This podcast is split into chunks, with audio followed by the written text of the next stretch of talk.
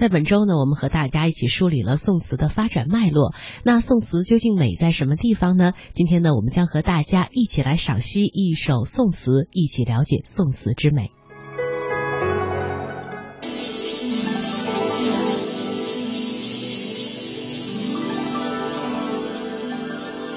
一株梅花，寂寞开无主。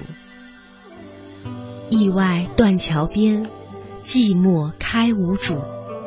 已是黄昏独自愁，更著风和雨。无意苦争春，一任群芳妒。零落尘泥碾作尘，只有香如故。每个人的前世，也许都是一株植物，或者说，在今生总会有一株植物和自己结缘。比如说，采菊东篱下，悠然见南山的陶渊明，就似南山的秋菊，孤标傲世；还有出淤泥而不染，濯清涟而不妖的周敦颐，仿佛是风中的莲花，素洁淡雅。而陆游呢，他是以梅花自喻，他是意外断桥边的寒梅，清幽绝俗，仿佛在寻找一种适合表达自己性灵和情怀的植物。才不会被茫茫的尘世烽烟所隐没。陆游自喻为梅，但不是长在显赫门庭的梅，不是开在名园别院的梅，而是生长在荒郊野外的寒梅，孤独的经历着岁月的更迭、四季的轮回，开了又落，落了又开，无人欣赏，备受冷落。那么多的人打他身边匆匆而过，从来没有谁肯为他停留。总算是被他怒放的花枝和冷艳的幽香吸引，也只是随意的摘取一枝，或许是寄予故人，或许是回去装点花瓶，或许就随意的丢在了路边。而梅花依旧是意外边的梅花，依旧开得寂寞，开得无主。陆游借冷落梅花，写出了自身在官场备受排挤的遭遇。他一生的政治生涯极为坎坷。早年赴临安应试进士，取得第一，但是被人陷害，竟然除名。后来又被小人排挤，在四川王爷幕府时经略中原，又见鳄鱼统治集团，不得志。晚年的时候也并不如意，经历了诬陷，经历了沉浮。他感叹自身的遭遇就是这一树野外的寒梅，有一种四顾茫然的落寞，同时也表达了他似梅花这般。不羡慕繁华、傲视高洁的品格，性格孤傲的陆游绝不会争宠妖媚、曲意逢迎，只坚守着自己的这份凛凛傲骨。他宁可做一朵开在意外断桥边的野梅，也不做生长在高墙深院里的梅花，被凡尘束缚，失去了雅洁和灵异。词的上阙写野外的寒梅，寂寞开无主，孑然一身。没有人为他留住，他也无需为人牵挂。已是黄昏独自愁，更著风和雨。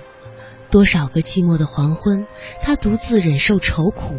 更有无情的风雨，偏偏这个时候来袭，让他陷入了寒冷的困境。但他不畏严寒，在凄风苦雨当中傲然绽放，誓与红尘抗争到底。在这里，一个“愁”字将梅花的神韵渲染，仿佛让我们看到，在素洁的花蕾上萦绕着如烟的清愁。更注二字加重了环境的艰苦，但是梅花坚定的意志没有被风雨粉碎，依旧在冷峻当中傲放，铮铮铁骨，令人敬畏。读到此，禁不住的想问：这就是陆游在官场所处的环境吗？他如同一枝高洁的梅花，不畏浮名，有着敢与权势抵抗的傲气。这枝寒梅无意苦争春，一任群芳妒。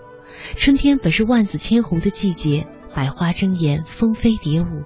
这气候的锣鼓声中，你方唱罢我登场。